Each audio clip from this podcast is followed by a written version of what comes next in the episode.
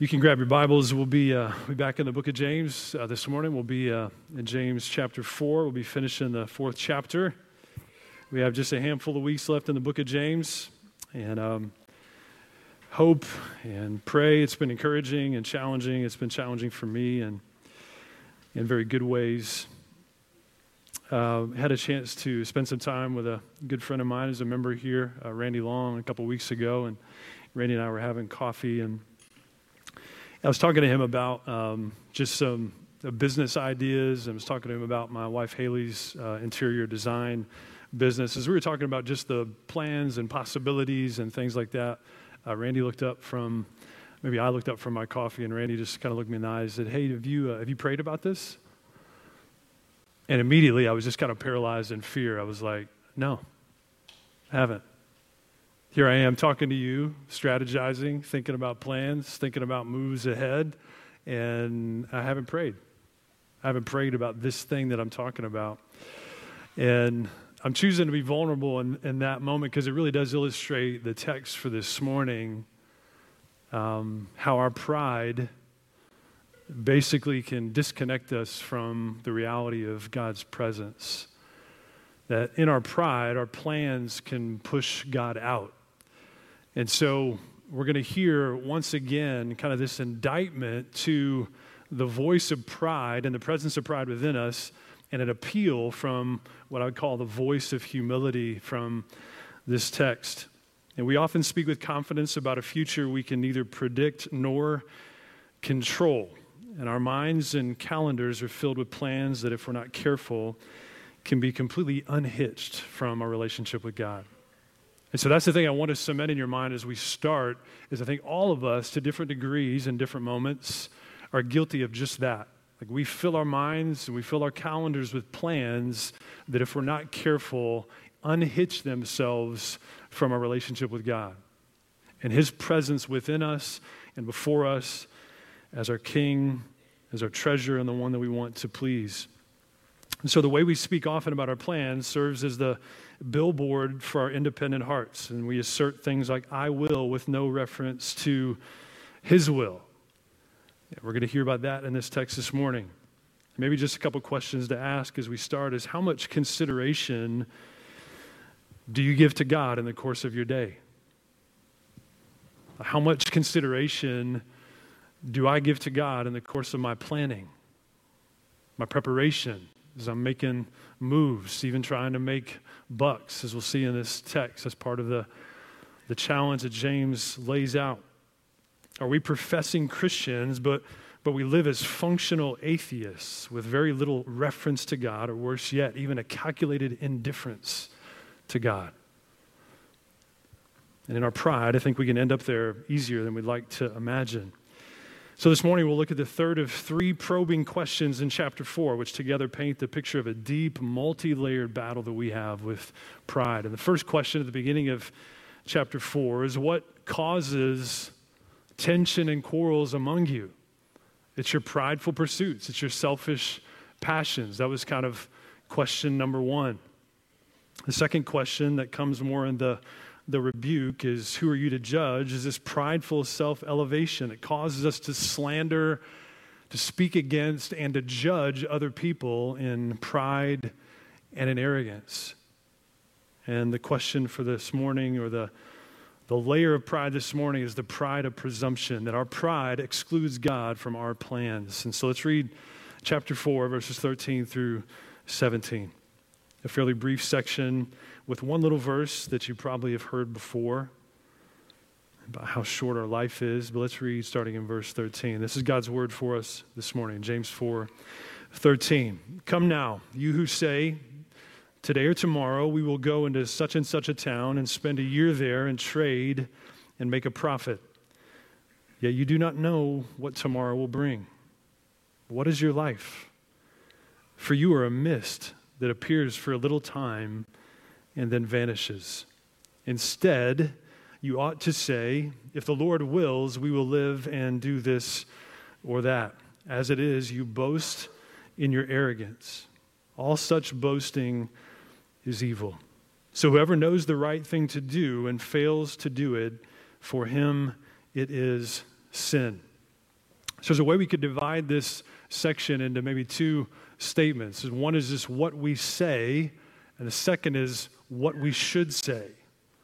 And the first captured in that question or the address to come on now, all of you who say we're going to go do this and that, is kind of what we say. That's capturing what we do in our pride. So, traveling and trading were a massive part of the economy and the culture of the day. James seems to be addressing, even in his audience as scattered believers, even in the church where he serves, those who are making moves as merchants to, to make money, making plans to make bucks. And so he's speaking to them to make sure they don't disconnect from the fact that, that God is present and should be present in their plans because he's the Lord of their lives. So, for you planners who are starting to get a little nervous, like James isn't knocking making plans. For those of you who are entrepreneurs, business owners, like James isn't even knocking making money in business pursuits. What he's addressing is in all those things, in our planning and making moves to make money, is God present in them? As you do those things, as you plan, as you as you build a business, as you pursue things, as you put things on your calendar, you have them in your mind, ask yourself the question is there a place for God in my plans? Or do we speak with certainty about things we have no control of? Do we pray for God to to guide our plans, or do we pray for Him just to bless those plans we've already made?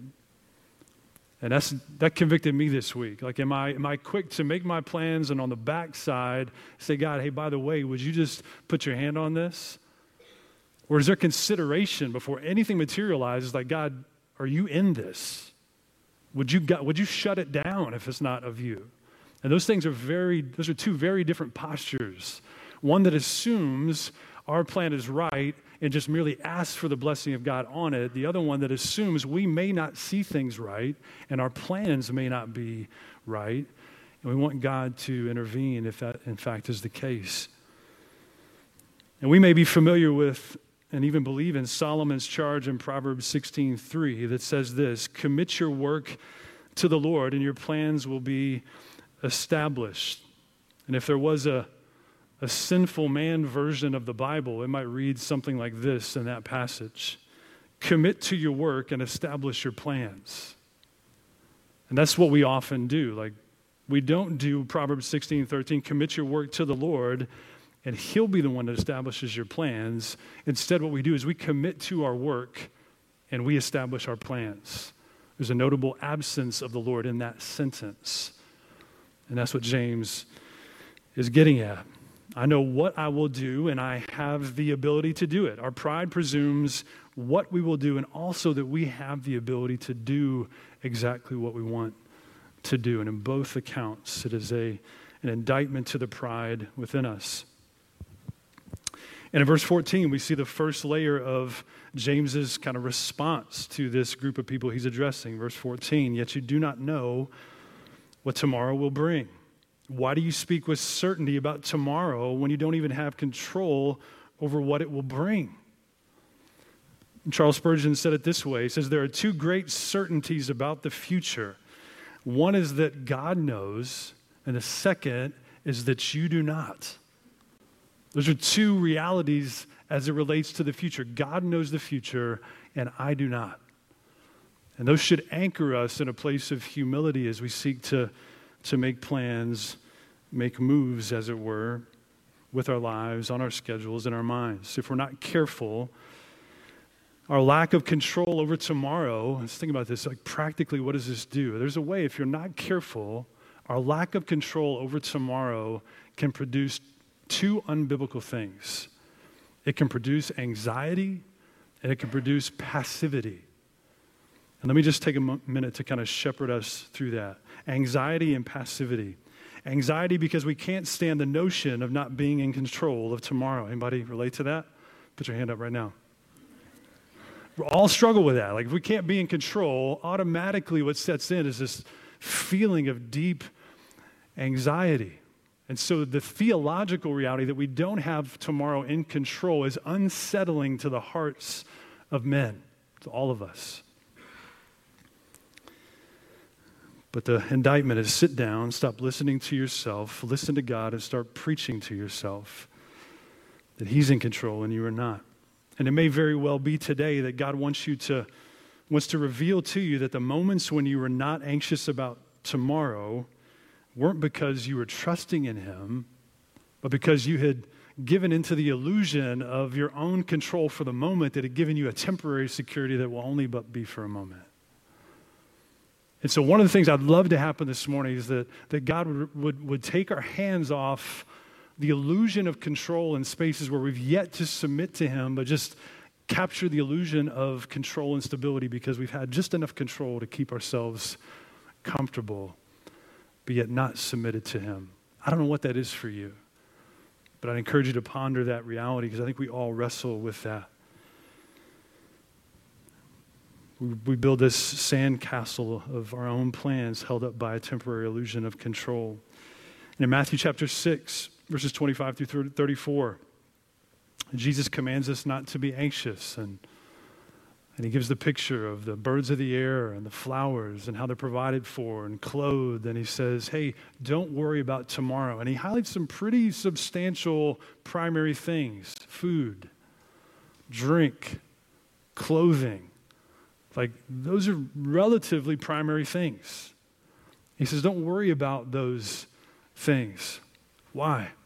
One, because when you worry, you can't add one moment to your life, it doesn't help. And secondly, you have a Father in heaven who will take care of you. Therefore, don't be anxious, but instead, seek God first in his ways, his righteousness, in all these things, notably the fundamental realities that we need in life, all these things will be added to you. Therefore, don't be anxious about tomorrow, but trust in God. So, one unbiblical response can be anxiety when we think about the fact we don't have tomorrow in control, but quite different from passivity or indifference. The Christian life is to be lived out with a deep sense of urgency and vitality for the the current moment for today. Ephesians 5 captures it this way. It says, The light of Christ has turned our, as believers, as Christians, our dark night into daytime. And so now we're, we're called children of light. Like the light is so near, so present within the people of God. We are called children of light. As a result, here's what we're called to do we're, we're called and empowered to live each day carefully, intentionally, not passively, not as unwise, but as wise, making the best use of the time because the days are evil. A couple of things I want to share here, just as it relates to pursuing God's will and determining the future, because I think there's a lot of confusing teaching in the church and in Christian thought as it relates to the will of God. So, for many teachers, Bible teachers, those who write books, you might run across some who give you the impression or the distinct proposition that you have a secret will of God for your life that you have to find. And the implication is if you don't, you're going to screw up your life. And that is not biblical. But there is a secret will of God in the sense that we don't know ultimately God's will for all things. There's a good friend of mine James once said years ago, he's like, hey, when, when there's no red lights, you have green lights. And so our lives are filled with all sorts of decisions that we are called and allowed to make. And so don't give in to the lie that you don't have the freedom to make decisions. And in making those decisions, often God will lead, redirect, change the course of your plans there's a book written by Kevin DeYoung called Just Do Something, and even the title kind of captures that reality. Don't be paralyzed by thinking you're going to screw up God's will for your life. If it doesn't defy the Word of God, then you have freedom to make decisions. And God is a good father who leads his children even in our making of decisions. One other wise bit of counsel as it relates to God's will I heard from Charles Stanley, who recently passed away. I didn't hear from him directly, but listen, listening to a sermon years ago, um, one of the first times I listened to him. I've never forgotten it. And he basically said this. I think this captures what he said. He says, when you're, when you're trying to figure out God's will for your life, just make sure you haven't already made up your mind. And it's one of the most helpful sentences about trying to live according to the will of God I've ever heard. Because I think, and it captures the, the, the ethos of this text. It's like, don't disconnect your decisions from your walk with God. Don't exclude God from your decisions and your pursuit of the future. But make the most every day, not walking as unwise, but as wise. And in a way that might be surprising to our prideful hearts, as we humble ourselves before God, acknowledging we have no control over tomorrow, we get filled with security and not anxiety. And we're marked with intentionality in our steps, not passivity. So, as we go on in the text, just in case we aren't humbled by our lack of control over what tomorrow will bring, James says maybe you'll be humbled by the fact that you don't even know if you're going to have a tomorrow. And so he escalates his argument like, hey, you don't even know what tomorrow will bring. By the way, your life is really short. You don't even, you don't know how many tomorrows you have. You don't even know if you have tomorrow, singular. And none of us like to camp in that reality. Like, we don't like to sit underneath the weight of, like, I don't have a guarantee for tomorrow. I don't have a guarantee I'm going to be here next Sunday to preach the gospel to you. And if we just, if we were somehow able to sit under the profound weight of the fact that we don't even know if we have tomorrow, like what would change in us? If we walked in light of that every single moment, at the very least, I think what we would experience is a deep sense of humility and a deep sense of urgency for every moment. Because they're so fleeting, they're so few, they're so quick to pass. And that's what he highlights next. The voice of humility calls out, it says, What is your life? Like you who say you're going to do this and that, disconnected from your relationship, like what is, what is your life? Like it's like a mist. It vanishes so quickly. It's here one moment and gone the next. It's a vapor. And that picture connects with so much in the Old Testament. I'll highlight just a couple quick verses. Psalm 102, verse 11 says, My days are like an evening shadow. I wither away like grass. Job 9, 25, My days are swifter than a runner. They flee away. Now, some of you may be thinking to yourself, like, hey, I don't run that fast, so that's good news for me. But we're talking about a runner someone who's a good runner on purpose. They're fast. Your life moves like that. Like someone who is a quick runner that you can't keep up with. My days are swifter than a runner and they flee away. I was talking to the family about this last night. We're just talking about things that we things that we experience in life that seem to go really quickly. And you know, sometimes you you go through the preparation of like Thanksgiving meal, Christmas meal, it takes hours to get ready for. And like 15 minutes later, you're like, well, there was. It was pretty good, but man, that was a lot of work for 15 minutes. And that's, it captures a little bit of like, man, that was so fast. There was so much that went into that, but man, it was just gone in the blink of an eye.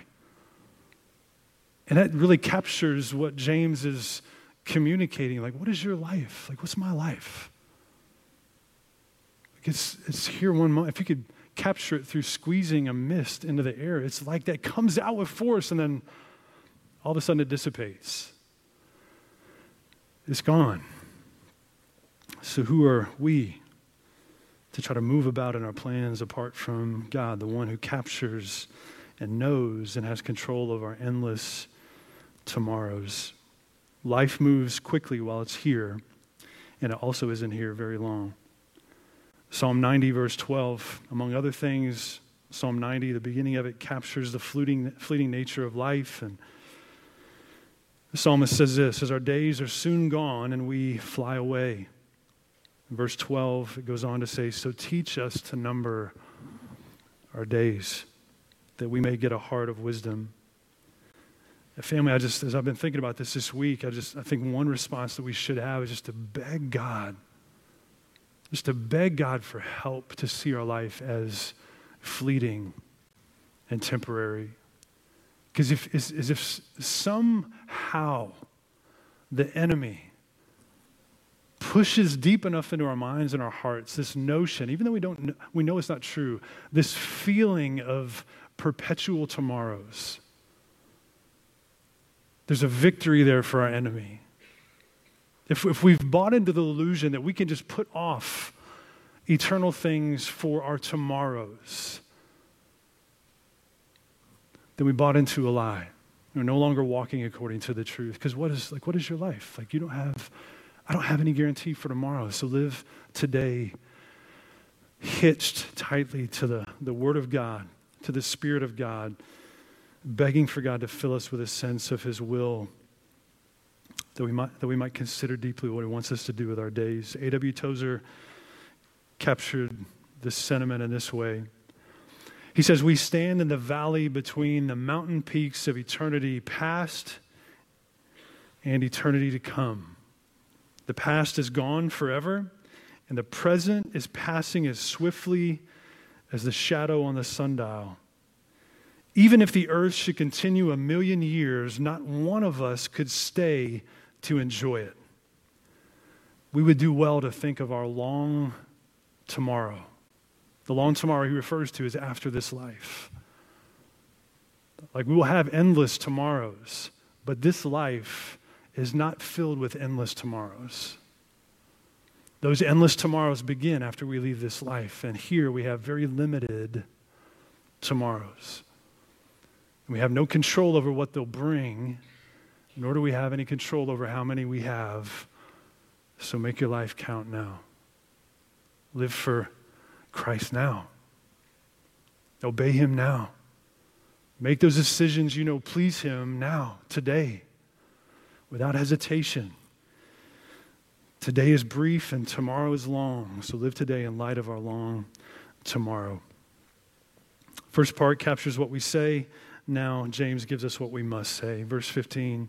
Instead, converse, contrasting to, hey, I'm going to do this and that. Instead, you ought to say, if the Lord wills, we will live and do this or that. The Latin phrase, Deo volente, God willing. Uh, so, so let me just say this in case it's not clear. I don't want everybody next Sunday when you come in here, every sentence you say being followed up with, like, hey, God willing. That is not the intent of this passage nor this sermon. To create a bunch of like God willing robots. It's like, hey, I'm to go get some breakfast. Oh, God willing. I mean, I'm to get up to now. My alarm went off. I mean, if the Lord wills, I'll get up. That's not the intent. It's not meant to become like some robotic Christian cliche that you just kind of rotely say at the end of every sentence, almost like you're afraid, you're afraid to be presumptuous. That's not the intent of this. But I would say it this way much like the Lord's Prayer, the issue is the posture and not the phrase.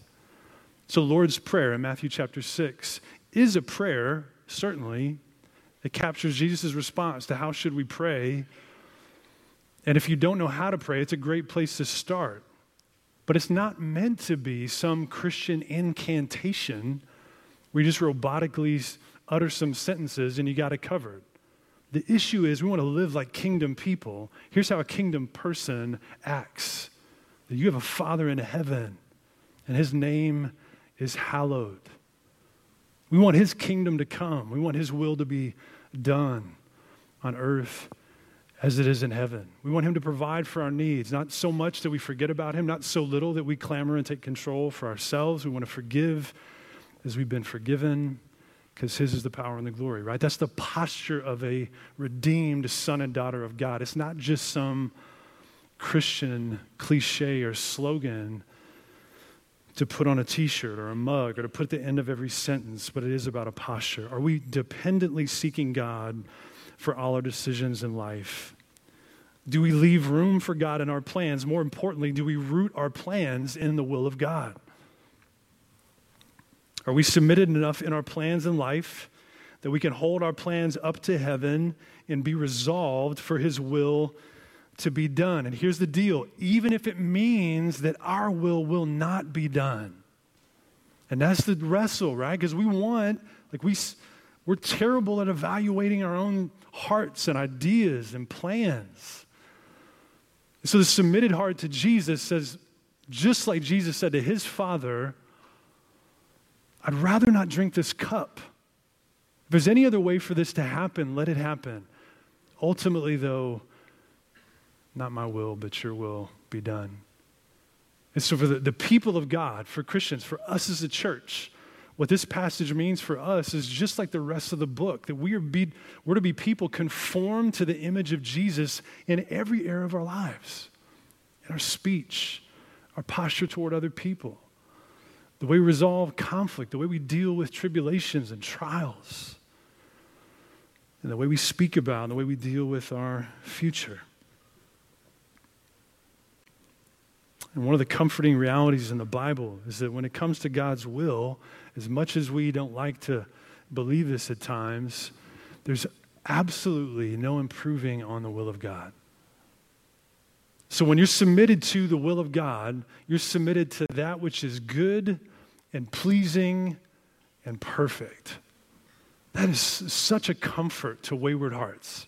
Because as you go from here and I go from here and we struggle with the will of God because it's expressed in confusing twists and turns. We're like, Lord, why? And I don't understand. And those questions are real. It's okay to ask those questions.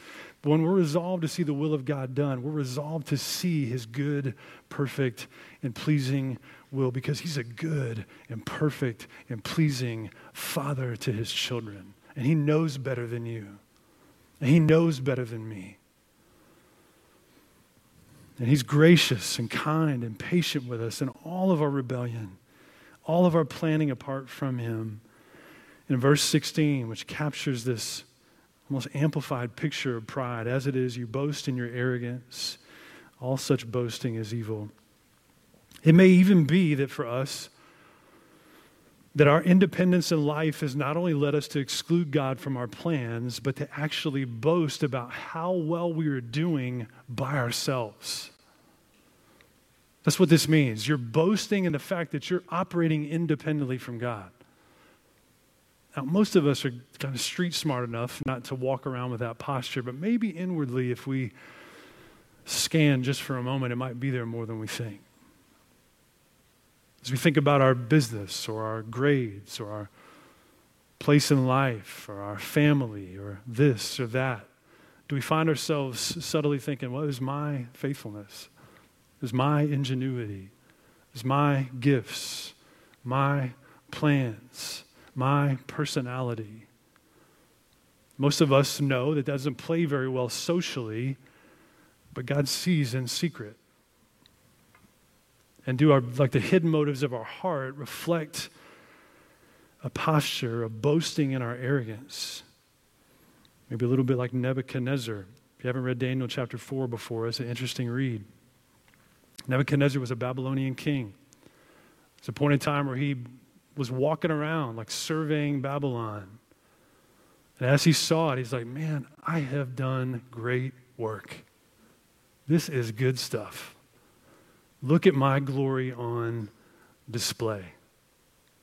So his heart was very much what you see as that boasting in arrogance. He says in Daniel 4:30, "Is not this great Babylon which I have built by my mighty power as a royal residence and for the glory of my majesty?" And it's worth saying right here to go back to what we studied a little bit earlier in chapter 4, God is opposed to the proud and he gives grace to the humble. And a lesson from Daniel chapter 4 might be that, hey, don't be prideful and assume the glory. Otherwise, God's going to have you on all fours eating grass like an oxen, because that's what happened to Nebuchadnezzar. But you know, the sweet picture is, I actually think we're going to see Nebuchadnezzar in heaven. Because the end of that story is he is humbled and he praises God for his majesty and his might. And shouldn't that be us? Like even this morning, like that can be like we have a Nebuchadnezzar kind of moment. We're humbled by the fact we've been walking independently from God, stealing his glory, but he graciously receives us back when we humble ourselves before him. That's why we gather every Sunday, because we need to do just that every single Sunday in different ways. Be amazed by grace again and come to him again to throw ourselves upon Jesus, the one who is the forgiver of sinners. In verse 17, we'll close off with this. So whoever knows the right thing to do and fails to do it, for him it is sin. And we may say that we believe the Bible, but if we fail to do what it says, what good is that? That's one of James's mega messages. for the one who knows the right thing to do, namely to humble yourselves before God and trust your plans to Him and trust your life to Him. If you don't do it, like what good is that? What faith does that demonstrate? And the answer is none. And you might be in this room, like you might not be a Christian in this room. And I just want to take a minute to kind of speak from this text to you as maybe someone who's on the outside looking in. Like you're not, you know you ended up here. Maybe just kind of skeptical or maybe asking questions. And I'm grateful that you're here.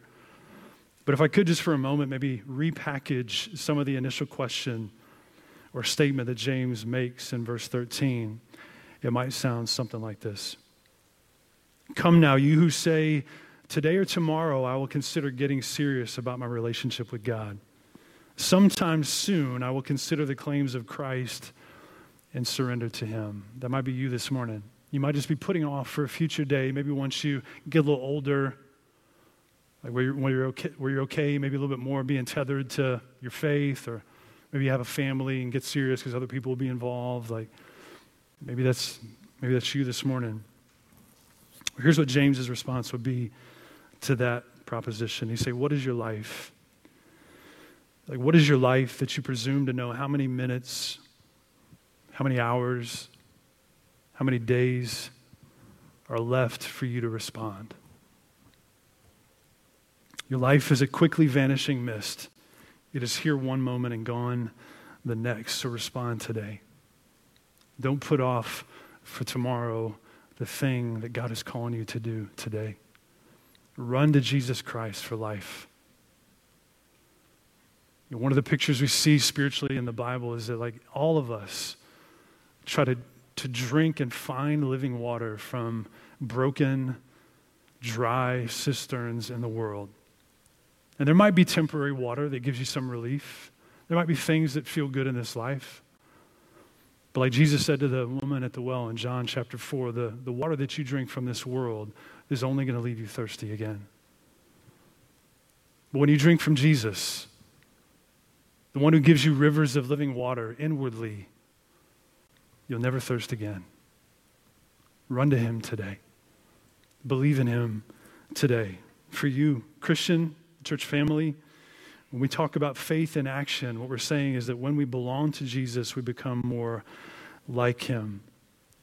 With the deep sorrow and the trouble of the cross looming, Jesus prayed, My Father, if it be possible, let this cup pass from me. Nevertheless, not as I will, but as you will.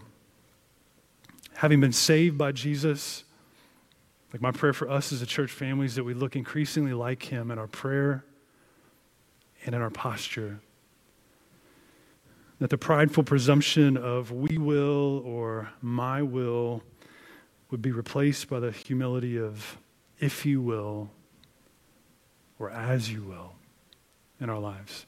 Amen? Let's pray.